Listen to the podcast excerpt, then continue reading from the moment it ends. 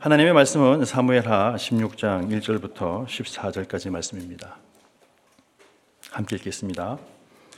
다윗이 마루턱을 조금 지나니 무비보셋의 종 시바가 안장 지운 두 나귀의 떡 200개와 건포도 100송이와 여름 과일 100개와 포도주 한 가죽 부대를 싣고 다윗을 만든지라 왕이 시바에게 이르되 내가 무슨 뜻으로 이것을 가져왔느냐 하니 시바가 이르되 나귀는 왕의 가족들이 타게 하고 떡과 과일은 청년들이 먹게 하고 포도주는 들에서 피곤한 자들에게 마시게 하려 함이니이다. 왕이 이르되 내 주인의 아들이 어디 있느냐 하니 시바가 왕께 아뢰되 예루살렘이 있는데 그가 말하기를 이스라엘 족속이 오늘 내 아버지의 나라를 내게 돌리리라 한나이다 하는지라 왕이 시바에게 이르되 무비보셋에게 있는 것이 다 내 것이니라 하니라 시바가 이르되 내가 절하나이다. 내 주 왕이여 내가 왕 앞에서 은혜를 입게 하옵소서 하니라. 다윗 왕이 바울임의 이름에 거기서 사울의 친족 한 사람이 나오니 게라의 아들이여 이름은 시무이라. 그가 나오면서 계속하여 저주하고 또 다윗과 다윗 왕의 모든 신하들을 향하여 돌을 던지니 그때 모든 백성과 용사들은 다 왕의 좌우에 있었더라 시므이가 저주하는 가운데 이와 같이 말하니라. 피를 흘린 자여 사악한 자여 가거라 가거라. 사울의 족속의 모든 피를 여호와께서 내게로 돌리셨도다. 그를 이어서 내가 왕이 되었으나 여호와께서 나라를 내 아들 압살롬의 손에 넘기셨도다. 보라 너는 피를 흘린 자임으로 화를 자초하였느니라 하는지라. 술레의 아들 아비세가 왕께 여짜오되 이 죽은 개가 어찌 내 주 왕을 저주하리이까? 청하건대 내가 건너가서 그의 머리를 베게 하소서 하니 왕이 이르되 수르의 아들들아 내가 너희와 무슨 상관이 있느냐? 그가 저주하는 것은 여호와께서 그에게 다윗을 저주하라 하심이니 내가 어찌 그리하였느냐? 할 자가 누구겠느냐? 하고 또 다윗이 아비세와 모든 신하들에게 이르되 내 몸에서 난 아들도 내 생명을 해하려 하거든 하물며 이 베냐민 사람이랴. 여호와께서 그에게 명령하신 것이니 그가 저주하게 버려두라. 혹시 여호와께서 나의 원통함을 감찬하시리니 오늘 그 저주 때문에 여호와께서 손으로 내게 갚아 주시리라 하고 다윗과 그의 추종자들이 길을 갈 때에 시므는 산비탈로 따라가면서 저주하고 그를 향하여 돌을 던지며 먼지를 날리더라 왕과 그와 함께 있는 백성들이 다 피곤하여 한 곳에 이르러 거기서 쉬니라. 아멘. 하나님께서 오늘 우리에게 하나님의 뜻을 알려주실 것입니다. 어, 이유는요, 하나님이 먼저 우리에게 뜻을 품고 계시다라고 하는 것, 여러분 알고 계실 것입니다. 오늘은 두 사람을 만날 겁니다. 아니요. 여러분 만나는 모든 사람들을 통해서 하나님의 뜻을 여러분 아시게 될 것이다라고 하는 것을 여러분 기대하셔야 합니다. 물론 아마 이 자리에 오늘이 안 왔으면 좋겠다라고 하는 마음으로 나오신 분들도 계실 것입니다. 그런데 하나님의 그 인자하심과 하나님의 그 극률하심과 하나님의 그 신실하심은요. 그 상황 가운데서 여러분 진짜 빛을 발하게 되는 것을 알게 되실 것입니다. 예수 믿기 힘든 건요. 고난이 있어서 예수 믿기 힘든 것이 아니라 내가 내 마음대로 너무 잘 되기 때문에 예수님을 안 찾아도 살아갈 수 있는 것이야말로 진정한 그것이 고난이다라고 하는 것을 여러분 오늘 이 말씀 가운데 다시 한번 확인하셨으면 좋겠습니다. 오늘 여기에 보면 시바라고 하는 사람이 나오고요. 예, 좀 조심해서 오늘 좀 발음을 좀 하셔야 됩니다. 그리고 시무이라고 하는 훨씬 더 발음하기 좋은 사람 두 사람 나타납니다. 근데 제가 이 본문을 보면서 어, 떤 생각을 하게 됐냐면 다윗의 이 달라지는 모습이에요. 어떨 때 우리는요, 시바를 만나면 정말 내가 내 뜻을 주장할 때가 분명히 있어요. 또 어떨 때 보면 시무를 만나면요. 정말 어떤 뜻을요? 내 뜻을 꺾고 하나님의 뜻에 내가 지금 뭐 할 수 있어요? 집중할 때가 있다라는 겁니다. 여러분, 난 왜 이럴까? 이렇게 말씀하시지 마시고, 우리는요, 뭐 아니면 살 수 없는 존재다. 하나님의 은혜 없이는 살 수 없는 존재다라고 하는 것을 여러분 알게 되면요, 여러분 하나님의 뜻을 분별하신 거예요. 그래서 오늘 이 한 사람, 예, 시바에 대한 이야기를 한번 보십시오. 1절과 2절 함께 읽겠습니다. 다윗이 마루톡을 조금 지나니 무비보셋의 종 시바가 안장 지운 두 나귀의 떡 200개와 건포도 100송이와 여름 과일 100개와 포도주 한 가죽 부대를 싣고 다윗을 맞는지라 왕이 시바에게 이르되 내가 무슨 뜻으로 이것을 가져왔느냐 하니 시바가 이르되 나귀는 왕의 가족들이 타게 하고 떡과 과일은 청년들이 먹게 하고 포도주는 들에서 피곤한 자들에게 마시게 하려 함이니이다라고 나와 있습니다. 중요한 것은 무엇이냐면 여기에서도 무엇을 분별하자. 너 이건 무슨 뜻이냐라고 하는 것을 여러분 꼭 확인하셔야 돼요. 이건요. 상대에게 뜻을 두는 것이 아니라 정말 하나님께 그 뜻을 구하는 마음으로 여러분 모든 만남을 이어가셔야 된다고 하는 것입니다. 이 시바는 누구냐면 사울의 종입니다. 알아요. 그리고 이 사울의 종 시바가 처음 나타났을 때는 사무엘하 9장입니다. 여러분 이 사람이 어떤 사람인지를 누누이 명심해서 보셔야 돼요. 사무엘하 9장의 말씀을 여러분 이렇게 다시 한번 보십시오. 2절부터 나오는 그 내용 중에 보시면요. 사울의 집에 종 한 사람이 있다고 얘기했습니다. 네, 사울의 집에 종이 한 사람이 있어요. 그럼 누구의 종이에요? 그죠? 사울의 종이죠? 죄가 먼저 아십니까? 내가 종인데 종이 아니라 내가 무엇처럼 행동하는 게 죄일까요? 주인처럼 행동하는 게 바로 그게 죄입니다. 왜 이 사람이 이렇게 기회적이냐면 그는 수완가입니다. 그는 정말 똑똑한 사람이에요. 착 보면요. 아, 저 사람 마음을 어떻게 하면 얻을 수 있겠다. 아, 어떻게 하면 내가 이거 하면 돈이 되겠다. 아, 저거 하는 사람, 저 사람을 내가 어떻게 하면 내 편 만들겠다라고 하는 부분에서는 탁월한 사람입니다. 그러면 다윗이 오늘 이 시바가 말했던 것에 대해서 흔쾌히 그가 누구를 의심하고 무비보셋을 의심하고 시바의 말을 내가 100% 들었다면 다윗은 지금 뭘 당한 거예요? 유혹당한 겁니다. 여러분 사시면서 사기당하시고 유혹당하시고 여러분 또 그 거짓말에 속았다라고 하는 것 때문에 너무 억울하게 하지 마십시오. 그때 누가 함께 계셨다? 하나님이 함께하고 계셨기 때문에 그거 다 갚아주십니다. 그렇지만 내가 어떤 존재라고 하는 것을 여러분 꼭 아셔야 돼요. 하나님께 내가 구하지 않고서는 나는 뭐 할 수 없는 존재다. 살아갈 수 없는 존재다라고 하는 것을 여러분 아시게 되면 그 기회비용 아깝지 않습니다. 여러분 사탄이 우리에게 어떻게 틈을 탈까요? 자신만만할 때 틈 탑니다. 내가 뭔가 좀 할 수 있을 때 사단은 우리들을 어떻게 합니까? 예, 자기 편 만듭니다. 그게 에덴 동산에서 그런 일이 있었단 말이에요.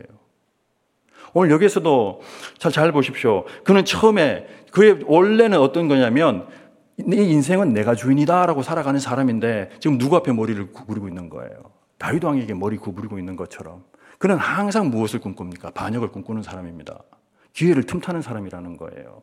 그랬더니 여기에 2절 말씀에 이제 사울의 집에서는 종 한 사람이 있으니 그의 이름은 시바라. 그를 다윗의 앞으로 부름에 왕이 그에게 말하되 내가 시바냐 하니 이르되 당신의 종이니이다. 자, 얼마나 기회적입니까? 내가 누구를 주인으로 삼았으면 사울을 주인으로 삼았으면 그가 저는 사울의 종이었습니다라고 하는 게 솔직한 겁니다. 근데 얼마나 거짓되냐라는 겁니다. 자, 그러고 나서 그가 지금 왕이 하는 이야기가 이렇게 말합니다.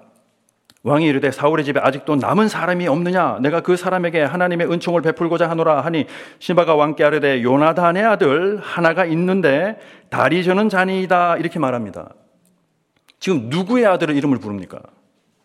왜 그러면 무비보셋이라고 하는 이름을 왜 부르지 않을까요? 그를 무시했다라는 거예요. 이게 우리의 마음입니다. 이게요, 아, 걔는 그렇다라고 할 수 없어요. 오늘 이 말씀을 볼 때 우리가 지금 어떤 신앙이요? 내가 시바와 같은 신앙으로 내가 지금 하나님을 뭐하고 있다? 믿고 있단 말이에요. 하나님께 그 시바의 기도를 올려드리고 있단 말이에요. 그래서 그 다음에 여기에서 또 한 사람을 주목해서, 주목해서 한번 보셨으면 좋겠어요. 여기에서 뭐냐면 그가 이제 아직 남은 사람이 없느냐 내가 그 사람에게 하나님의 은총을 베풀고자 하노라 하니 시바가 왕께 아뢰되 요나단의 아들 하나가 있는데 다리 저는 잔이다 하니라 자 하나님의 은혜는 누구에게 임한단 말이에요. 다리 저는 자에게 임한단 말이에요. 두 다리 멀쩡하고 내가 지금 뭐 하는 인생이요? 내 마음대로 살아가려고 하는 이 시바와 같은 인생에게 하나님께서는 그에게 은혜를 베푸는 게 아니라 뭐 합니까? 거짓된 삶을 그는 뭐 하게 정당화하는 삶을 살는 모습을 여러분 보게 된다고 하는 것입니다. 그래서 여기에서도 한 사람이 4절 말씀에 보면 왕이 그에게 말하되 그가 어디 있느냐 하니 시바가 왕께 아뢰되 로드발 암미엘의 아들 마길의 집에 있나이다 하니라. 지금 두 다리 저는 무비보셋은 누구의 집에 있어야 돼요? 시바의 집에 있었단 말이에요. 근데 지금 이, 지금 무비보셋은 어디에 갔냐면 요단 동편에 있는 로드빌이라고 하는 것은 지금 동네 이름은 좀 그런 동네입니다. 험한 동네입니다. 여기는 뭐가 아니다. 평지 초목이 있는 곳이 아니다. 살만한 곳이 아니다. 그런데 하나님께서 은혜를 베푸셔서 여기는 마길의 집에는 뭘 베풀어 주셨다라는 거예요. 풍성함을 베풀어 주셨다라는 거예요. 비교됩니다. 시바와 지금 누구예요? 마길. 그러면 마음이 동하는 사람은 어떤 사람이냐면요. 다리저는 무비보셋. 그러면 다리저는 무비보셋을 지켜주는 게 쉬운 일 아니에요. 절대 쉬운 일 아닙니다. 지금 누가 왕이 되었기 때문에. 다윗이 왕이 되었기 때문에 지금 누구를 돕고 있다라고 하는 걸 알게 되면 내 재산상 손해뿐만 아니라 우리 가정에 있어서 지금 뭐가 된단 말이에요. 화가 일마 이 화가 생기는데 그럼에도 불구하고 이 마길은요 지금 무엇을 했다라는 거예요. 내가 받은 은혜를 내가 조건 없이 난 뭐 하겠다? 왜냐하면 이, 이 사람들은요, 암몬이 쳐들어왔을 때 요단 동편에 있는 이 문하세 지파에 있었던 이 길르아 사람들을, 그 사람들은 뭐라 그랬습니까? 어, 너희들 오른쪽 눈을 빼버리겠다라고 했던 그 일에 대해서 누가 와서요? 사울이 와서 그들을 지켜줬단 말이에요. 그게 40년 전 이야기입니다. 은혜는요, 뭐 하는 사람입니까? 은혜를 아는 사람이 진짜 하나님의 뜻대로 살아가는 사람입니다. 그러면 오늘 이 말씀 가운데서도 한 사람, 이 마길이라는 겁니다. 그러면 아, 시바가 이 집이 조금 못 살았겠죠. 근데 시바의 집은요, 아들이 15명이고 종이 20명입니다. 누구의 재산을 지금 관리 감독하고 있어요? 사울의 재산을 관리 감독하고 있다는 겁니다. 여러분, 정말 여러분 이렇게 억울한 가정에도 이런 일이 있을 수 있어요. 관계 가운데서도 여러분 일하는 가운데서도 여러분 정말 이런 답답한 상황이 있을 수도 있어요. 하나님 뭐 하시나? 왜 나 이 답답함을 뭐 안아주지 않으시나? 여러분 40년 동안 지나도요. 하나님은요. 뭐 하실 수 있다. 그 40년이 지나서 응답해 주실 수도 있는 거고요. 아니면 사흘 만에 응답해 주실 수 있는 것도 하나님이시기 때문에 오늘 여러분들은 무슨 뜻을 구하셔야 돼요? 하나님의 뜻을 구하시는. 그리고 오늘 이 말씀 가운데 다시 돌아가면요. 3절 4절 말씀 한번 보십시오. 16장 3절 4절입니다. 왕이 이르되 내 주인의 아들이 어디 있느냐 하니 시바가 왕께 아뢰되 예루살렘이 있는데 그가 말하기를 이스라엘 족속이 오늘 내 아버지의 나라를 내게 돌리리다 하나이다 하는지라 왕이 시바에게 이르되 무비보셋에게 있는 것이 다 내 것이니라 하니라 시바가 이르되 내가 절하나이다 내 주 왕이여 내가 왕 앞에서 은혜를 입게 하옵소서 이렇게 말한단 말이에요. 저는요 여기에서 이 묵상해야 되는 게 하나가 있다고 생각합니다. 지금 보시면요. 다윗은 완전히 당해요. 지금 보면 다윗은 지금 어떤 상황이기 때문에 몰리고 있는 상황이잖아요. 여유가 없잖아요. 여러분 지금 간절히 기도하는 거 옆에서 누가 이렇게 들어주는 사람이 있잖아요. 그게 해주겠다라고 하는 사람이면 여러분 그 사람 어떻게 분별하시겠냐라는 거예요. 정말 여러분을 생각해서 그 일을 해주겠다고 하는 사람일까요? 아니면 여러분을 뭐 하려고요? 장악하려고, 조종하려고 하는 사람일까요? 하나님의 사람, 우리가 하나님이 함께하는 사람, 우리가 만나야 할 사람, 그리고 이제는 하나님과 함께하는 사람들을 통해서 우리는 이제는 뭘 확인하게 된단 말이에요. 내가 지금 하나님과 함께하고 있는가라고 하는 것을 여러분 다시 한 번 더 재확인해 보셔야 된다는 거예요. 그게 하나님의 뜻입니다. 오늘 여러분들 만나는 이유가 그 이유예요. 부담스러운 사람도 만날 것이고 여러분이 너무 좋아하는 사람도 만나겠지만 그 만남을 통해서 우리는 다시 무엇을 확인하는 겁니까? 하나님이 우리와 함께 하심을 우리는 같이 확인하는 겁니다. 아마 시바도 나중에 알게 됐을 거 아닙니까? 자기가 얼마나 거짓된 사람이고, 자기 주도적인 사람이고, 자기 중심적인 사람이고, 다른 사람이 어떻든 간에 내가 지금 어떻게 하는 것이 가장 최선이다. 나가 잘 먹고 잘 살면 이것은 나의 능력이다라고 했더니 바로 그 사람이에요. 그런데 오늘 여기서도 요 3절 말씀 중요한 게 뭐예요? 여기에 저는 이걸 묵상하다가요. 저는 이것이 지금 누구에게 향해 있는 예수 그리스도를 향해 있는 말씀으로 묵상이 되는 거예요. 이 말씀을 다시 한번 다윗이 했던 말을 다시 한번 읽어 보십시오. 내 주인의 아들이 어디 있느냐? 내 주인의 아들이 어디 있느냐? 골고다에 계시잖아요. 우리의 모든 그 흠같이 우리의 모든 죄를 누가요? 우리 인생의 주인이신 그 주님의 아들이 지금 뭐 하고 있단 말이에요? 지금 다리를 저는 모습으로 어디에 지금 계신단 말이에요? 골고다에 계신단 말이에요. 그분 그렇게 죽으셨습니까? 그분이 죄, 죄에 의해서 그냥 어떻게 뭐 항복하셨습니까? 아니에요. 그분이 죄를 이기시고 부활하셨다고 하는 것입니다. 그분은 살아계시다는 것입니다. 그래서 이 이야기가 무비보셋을 이야기를 할 수 있지만 하나님의 마음은 누구에게 빼앗겨 있다라는 거예요. 다리 저는 자에게 빼앗겨 있다라는 겁니다. 낙심하고 있는 우리들에게 하나님 마음이 빼앗겨 있다라고 하는 것입니다. 하나님이 그 안에 있다라는 거예요. 마귀는 그걸 봤단 말이에요. 누구의 마음이요? 여호와 하나님이 누구와 함께하고 있는 걸 봤단 말이에요. 무비보셋과 함께하는 것을 봤다라는 겁니다. 이게 은혜입니다. 그러면 이 이야기가 이 다윗이요. 사무엘상 20, 20장 42절에 보면 이게 요나단에게서부터 벌써 하나님의 뜻을 하나님이 알려주셨어요. 여러분, 하나님의 뜻을 분별하는 것이 아니라 여러분, 하나님의 뜻을 다시 확인하는 겁니다. 내가 열심히 기도하고 말씀 열심히 보면 뜻을 알려주시는 것이 아니고요. 하나님의 뜻은 미리 모두 다 알려주셨습니다. 이게 달라요. 종교가 다르단 말이에요. 여기에 42절 말씀 보시면 요나단이 다윗에게 이르되 평안히 가라 우리 두 사람이 여호와의 이름으로 맹세하여 이르기를 여호와께서 영원히 나와 너 사이에 계시고 내 자손과 내 자손 사이에 계시리라 하였느니라 하니 다윗이 일어나 떠나고 요나단은 성읍으로 들어갔다라고 하는 이 표현은 이 요나단이 지금 누구를 지켰어요? 다윗을 지켰어요. 아버지로부터. 아버지 죄 지으시면 안 됩니다. 요나단만, 요나단만큼 지금 누구의 편을 들었어요? 다리저는 다윗 아닙니까? 쫓겨다니는 다윗 아니냐 말이에요. 그리고 여기에 중요한 게 뭐냐면 내가 너한테 잘해줬으니까 너는 나한테 뭐 해야 된다? 갚아라. 이 뜻 아닙니다. 우리에게 정말 확인하셔야 되는 은혜가 하나가 있다면, 뜻이 하나가 있다면 하나님은 우리와 뭐 하신다? 함께 하신다라고 하는 게 요나단의 이 언약이에요. 이 약속이에요.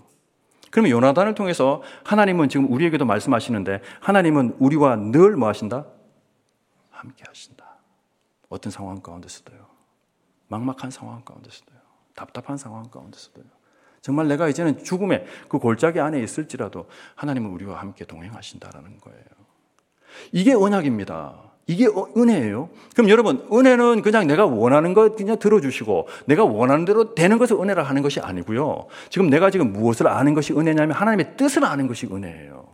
하나님이 지금 나와 지금 뭐 하고 계시나라고 하는 것을 여러분은 뭐 하고 있는 겁니까? 알고 계시는 것이 은혜예요. 하나님은 아는 것이 은혜입니다. 자, 그러면 다윗이 이 이야기를 하고 그 다음 이제 만나는 사람이 시므이에요. 다윗은 이때 이렇게 이야기를 해야 됩니다. 시바가 왔을 때 시무역은 완전히 다르죠. 지금 시바가 왔을 때 여기에서 어떤 단어가 안 보여요. 시무에게 있어서는 단어가요. 어떤 단어가 가장 많이 나오냐면 여호와께서 이야기가 시무이가 두 번 이야기하고 다윗은 네 번 이야기합니다. 다르죠? 왜 시바를 만났을 때는 여호와께서라고 하는 말이 없을까? 그럼 왜 하나님께 뜻을 구하지 않을까? 잠깐만 기다려 봐라. 내가 지금 언제 무비보셋을 만나게 되면 그때 내가 뭐 하리라? 판단하리라. 아니면 분별하리라. 여러분 조금만 더 기다려 보십시오. 지금 내가 원하는 대로 착착 맞아 떨어진다고 해서 그것이 하나님 뜻이 아닐 수가 있다라고 하는 것도 여러분 아셔야 됩니다. 하나님이 노하는 것도 하나님의 뜻이다라고 하는 것을 여러분 뭐 하실 수 있는 은혜를 구하셔야 돼요. 받아들일 수 있는 은혜를 우리에게 주옵소서라고 하는 것입니다. 그러면 시바의 사건에 있어서는 지금 다윗은 조금 급했다. 그러면 시무의 사건에서는요. 그가 뭔가를 해줄 수 있을 때는 우리는 급하게 뭔가를 그냥 내 뜻대로 합니다. 근데 내가 이러지도 저러지도 못할 때는 우리는 신중해진다라는 거예요. 그러면 시무에 대한 이야기 5절부터 8절까지 말씀 함께 읽겠습니다. 다윗 왕이 바울임의 이름에 거기서 사울의 친족 한 사람이 나오니 게라의 아들이요 이름은 시무이라 그가 나오면서 계속하여 저주하고 또 다윗과 다윗 왕의 모든 신하들을 향하여 돌을 던지니 그때의 모든 백성과 용사들은 다 왕의 좌우에 있었더라 시물과 저주한 가운데 이와 같이 말하니라. 피를 흘린 자여 사악한 자여 가거라 가거라. 사울의 족속의 모든 피를 여호와께서 내게로 돌리셨도다. 그를 이어서 내가 왕이 되었으나 여호와께서 나라를 내 아들 압살롬의 손에 넘겼셨도다. 보라 너는 피를 흘린 자임으로 화를 자초하였느니라 하는지라. 하나님의 이름을 가지고 저주해요. 어떻게 보면 이 사람은 확신 있는 사람입니다 그는 지금 누구의 편에서요? 예. 나는 하나님의 일을 지금 하고 있다라는 거예요. 지금 뭐 하는 것을요? 다윗을 저주하는 것이 나에게 지금 맡겨준 일이라고 하는 것입니다. 그런데 오늘 여기에 보면 이 시므이가 하는 일 이야기를 잘 들어보면 하나는 맞아요. 뭐가 맞아요? 피를 흘린 자잖아요. 이건 맞아요. 하나님이요. 우리를 다시 한 번 더 깨우실 때 요즘 말로 하면은 진짜 뼈 아픈 이야기, 뼈 때리는 이야기로 하나님 우리에게 말씀하신다는 거예요. 나에게 덜컥 걸리는 이야기, 찔리는 이야기. 정말 나만 알고 있는 이야기로 하나님은 지금 나를 어떻게 한단 말이에요. 멈추게 합니다. 발각되는 것으로서요. 시므는 그 이야기를 하면서 거기에 자기 뜻을 얹잖아요. 자기가 어떻게 알아요? 지금 이 기름 부음 받았던 다윗의 이 기름 부음 받았던 이 그 다음 아들 누가 왕이 된다라고 하는 것을 시므는 또 어떻게 할까요? 이 일 때문에 이제는 그냥 다윗이 패배했다라고 그 어떻게 속단할까요? 여러분 이렇게 여러분에게 악플을 다는 사람이 있을 수 있을 거 아니에요. 네 하는 거 보니까 뻔하더라라고 이렇게 말하는 사람이 있을 거 아니에요. 그 사람이 나를 어떻게 한다고요? 나를 나다 제대로 아시는 분은 누구밖에 안 계시냐면 하나님밖에 안 계십니다. 그래서 우리가 분별하려고 하는 것입니다. 시므이가 하는 말이 진짜 하나님의 메시지인지. 그래서 시므이가 하는 말은 반은 맞아요. 나는 피를 흘린 사람 맞습니다. 나는 누구를 죽였습니까? 우리아를 죽였습니다. 나는 누구를 죽였습니까? 암론을 죽였습니다. 나는 또 누구를 죽였습니까? 다마를 죽였습니다. 피 흘린 사람 맞죠? 여러분 그때 비로소 내가 이제는 누구의 뜻을 구한단 말이에요. 하나님 제가 바로 그 죄인입니다. 하나님 제가 바로 그 피를 흘리게 한 사람, 바로 그 사람입니다. 제가 정말 감남산에 올라가서 내가 누구의 뜻을 구해보니까 맨발로 울면서 내가 지금 머리를 가리고 이 길을 가보니까 내가 어떤 자리에 있었다라고 하는 것을 내가 지금 뭐 하게 됐단 말이에요. 알게 되었습니다.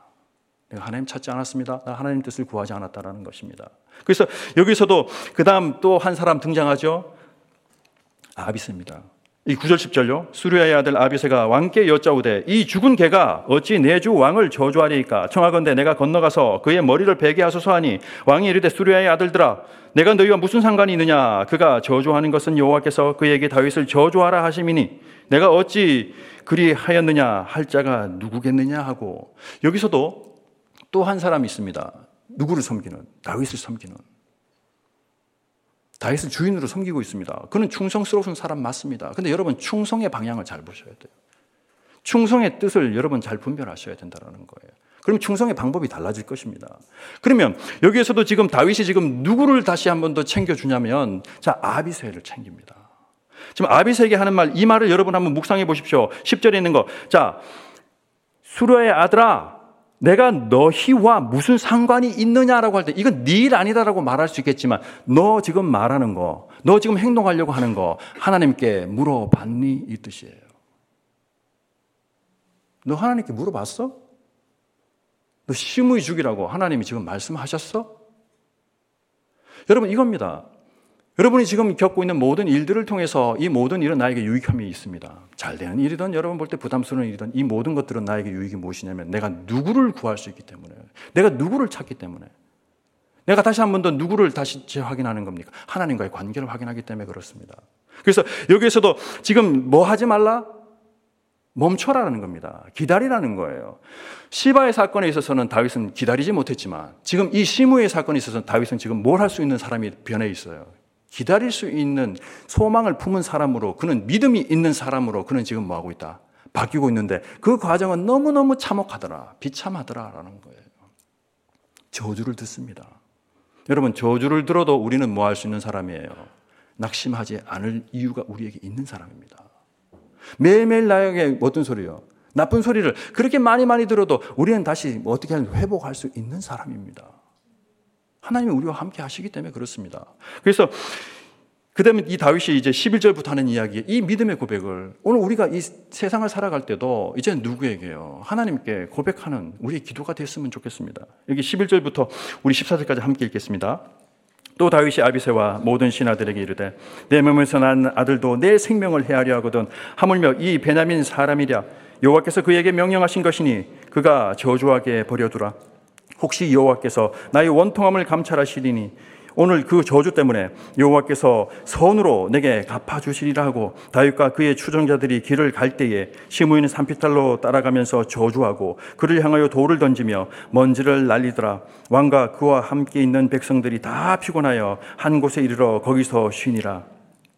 다윗이요 하나님 뜻을 분별하게 된 거예요. 하나님 나를 이렇게 그냥 버려 두시지 않으시겠구나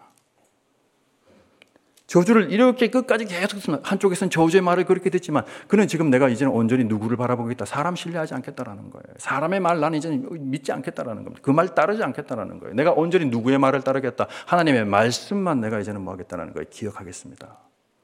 하나님 저와 함께 하셨던 그 모든 순간순간들을 저는 잊지 않겠습니다. 그걸 내 뼈속에 새기겠습니다. 내 마음에 내가 지금 뭐 하겠다는 겁니까? 그것을 내가 다시 한번 다시 끄집어 올리겠습니다. 그래서 그가 하는 믿음의 고백은요, 이겁니다. 지금 누가 지금 나를 죽이고 있는 상황 가운데서도 아들이 나를 죽이고 있는 상황은 비참한 상황이에요. 여러분, 세상에 어디 나가서 지금 내 아들이 나를 매일매일 죽이려고 틈타고 있다라고 하는 이야기를 누구한테 할 수 있겠어요? 그럼에도 불구하고 그는 지금 이것을 뭐로 여기지 않는단 말이에요. 솔직함으로 이것을 하나님께 고백합니다. 하나님, 제가 그런 존재 맞습니다. 내 안에 뭐가 있는 존재이기 때문에, 내 안에 있는 죄가 있는 존재이고 뻔뻔스러운 존재이기 때문에 저는 그런 존재 맞습니다. 그렇지만 하나님, 나에게 지금 무엇을 주시옵소서, 은혜를 주옵소서. 그럼에도 불구하고 내가 하나님 아버지 이름을 부를 수 있는 하나님, 정말 이 믿음 주옵소서라고 하는 것입니다. 자, 그런데요. 그 다음 여기에서 하는 이야기가 뭐하게 두라. 저주하게 버려두라.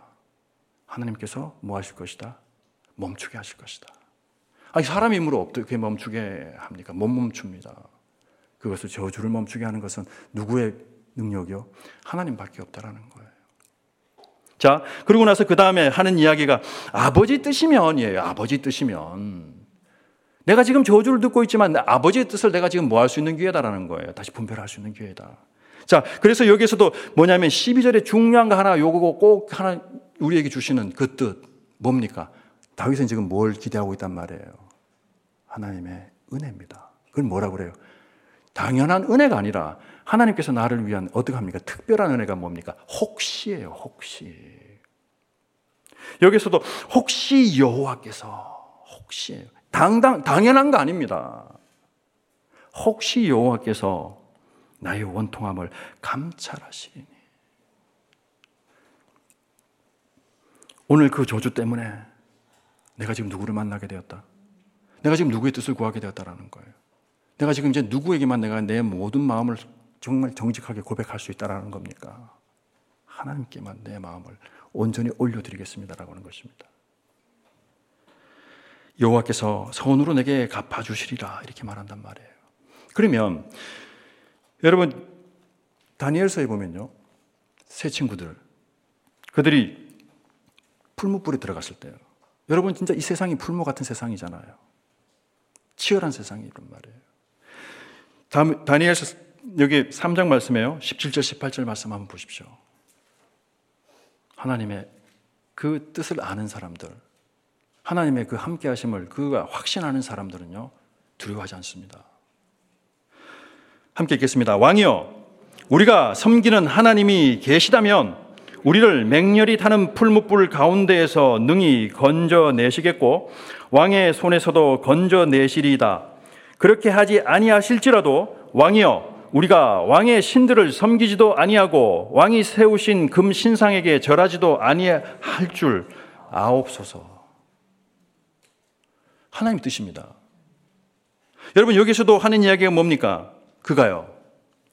나의 이 고난 때문에, 나의 이 억울함 때문에, 나의 답답함 때문에 이게 그냥 내가 잘 되고 안 되고 이 정도의 수준이 아닙니다. 이것을 하나님께서 우리에게 허락하시는 이유는 도대체 뭐냐면요. 하나님의 영광을 드러내기 위한 것이다라고 하는 것이 그 너머에 하나님의 그 뜻이 있다라고 하는 것입니다. 고난 가운데서도 뜻이 있고요. 환란 가운데서도 이 뜻이 있단 말이에요. 지금 어디에서도 하나님의 뜻을 그들은 주장하고 있습니까? 자랑하고 있냐 말이에요. 풀무불 속입니다. 죽음 가운데입니다. 여러분 두려우면 죽음 두려워하지 마십시오. 우린 죽음의 문제를 해결받은 사람들입니다. 말씀에서 그렇게 매번 하나님은 우리에게 그 말씀을 주시는 거예요. 그리고 여기서도 하는 이야기가 바로 이 18절 아닙니까? 뭐 하지 않으실지라도 그렇게 하지 아니하실지라도 우리가 풀무불에서 죽을지라도 모든 영광은 내가 누구에게 돌리고 싶다라는 거예요. 죽기 전에 내가 한마디 하고 싶은 게 있다라는 거예요. 오늘 내가 이 오늘 하루가 내에게 있어서 주어진 하나님의 그 귀중한 하루의 마지막이라 할지라도 내가 지금 오늘 이 하루를 나는 무엇을 하며 살고 싶다라고 하는 것이 오늘 이 말씀 안에 있습니까? 저는 하나님과 함께 하겠습니다. 주님의 그러니까 하나님의 아들 바로 그 예수 그리스도께서 지금 어디에 계시단 말이에요. 그 그분 어디 있습니까? 내 안에 계시단 말이에요. 이것이 우리가 오늘 뭐 할 수 있는 이유입니까? 은혜로 승리할 이유가 바로 누구의 뜻에 있단 말이에요. 하나님의 뜻에 있다는 것입니다. 그럴 때 여러분 이 은혜를 알게 될 때 여러분 쉴 수 있어요. 그 마지막 표현이 여기에 다들 뭐 할 수 있었다. 은혜 받은 다윗을 통해서 그 은혜가 흘러가기 때문에 그들이 그 마지막에 할 수 있었던 것은 모두 다 평안히 쉬게 되었다라는 거예요. 피곤하여 한 곳에 이르러 거기서 쉬게 되었다는 것입니다. 수고하고 무거운 짐진 자들아라고 하는 것은 우리가 지는 것은요. 내 뜻을 지는 게 아니고요. 우리가 져야 되는 것은요. 가벼운 짐인데 그 짐은 뭐냐면 누구의 뜻을 알기를 원하는 마음입니다. 하나님 뜻을 알기를 원하는 마음. 우리가 그것만 있으면요. 우리는 지금 뭐 할 수 있어요? 일어서는 하루가 됩니다. 살아나는 하루가 됩니다. 그리고 내가 이제 무엇으로부터 내가 풀려나요? 내 뜻으로부터 풀려나는 그 인생을 우리는 지금 살게 된다라고 하는 것이 오늘 하나님께서 우리에게 주신 뜻이에요. 그렇다면 오늘 우리가 이 말씀 붙들고 함께 기도하셨으면 좋겠어요. 하나님의 뜻은 변함없습니다. 하나님의 뜻은 어떻게 되게 되냐면요. 이루어지게 되 있단 말이에요. 그래서 이 시편 109편 말씀에 보면 이 말씀 붙들고 우리가 한번 기도했으면 좋겠어요. 그들은 내게 저주하여도 주는 내게 복을 주소서 그들은 일어날 때에 수치를 당할지라도 주의 종은 즐거워하리이다. 우리가 오늘 주님으로 인해서 우리가 다시 살아나는 하루 그리고 주님 이 말씀이 내, 나에게 있어서는 이것이 생명이 되는 하루 그리고 모든 만남 가운데 누구를 만나는 겁니까? 주님의 아들 예수 그리스도를 만나는 그 모든 만남 되게 하여 주옵소서 이렇게 함께 기도하기 원합니다. 하나님 실수가 없으십니다. 하나님 모든 판단의 기준이 나에게 있을 때 낙심합니다. 만족하지 못합니다. 교만해집니다. 그럴 때 문득 하나님 우리를 찾아오시는 방법이 있습니다. 우리를 멈춰 세우는 방법이 있습니다. 하나님 더 이상 이렇게는 살 수 없습니다라고 하는 마음을 주시는 것이 우리에게는 은혜라고 하는 것을 주님 알게 하여 주옵소서. 주님 다시 한 번 더 기억하기 원합니다. 하나님의 그 사랑, 하나님께서 우리와 함께하고 있다라고 하는 그 은혜가 어떤 은혜인지, 그것이 그냥 만만한 은혜인지, 그게 그냥 자연스러운 은혜인지, 우리 자신을 우리가 이렇게 모르는데 우리가 누릴 수 있는 은혜가 어디에 있겠습니까? 우리는 다리 저는 자이며 우리는 온전치 못한 자이고 우리는 정말 내 생각만 하는 사람이고 그리고 언제든지 우리는 항상 기회적입니다. 지금도 하나님 정말 내가 내 뜻을 지금 주장하고 있는데도 합리화시키고 있는 내 모습을 볼 때 하나님 우리의 마음에 찾아와 주옵소서. 하나님 말씀하여 주옵소서. 하나님께서 우리를 떠나지 않으시는 그 신실하신 그 사랑 하나님 그것으로 인해서 하나님 알게 되는 온전한 믿음 정말 영원한 사랑 그리고 하나님께서 우리를 지키시는 하나님의 그 능력 오늘 주님 저희들 내 것으로만 삼지 않고 다리 저는 모든 이들에게 낙심하고 절망하고 그러면 좌절하고 내일이 이제 나에게는 더 이상 의미가 없다라고 하는 사람들을 찾아가는 걸음 되게 하여 주옵소서. 하나님 그들의 마음 안에 있는 하나님 만나게 하여 주옵소서. 하나님 이제 감사합니다. 제가 바로 그 다리 저는 자였고 개 같은 인생을 살아가는 바로 그 존재였는데 하나님 우리를 하나님의 품에 안으셨습니다. 하나님 우리에게 입맞춤을 해주셨습니다. 그리고 우리를 넌 나의 아들과 딸들이다라고 주님 칭찬해 주신 것이 얼마나 감동인지 모르겠습니다. 오늘 저희들 마음 안에 은혜가 사라질 때 다시 한 번 더 우리의 신분을 확인하는 하나님의 그 뜻 알게 하여 주옵소서. 이제는 우리 구주 예수 그리스도의 은혜와 하나님의 사랑하심과 성령님의 동행하심이 내 뜻을 꺾고 하나님의 뜻 이루어지기 원합니다. 라고 하는 믿음으로 살기로 결단하는 하나님의 자녀들의 삶과 이 교회 위에 영원토록 함께 하시기를 간절히 축원하옵나이다. 아멘.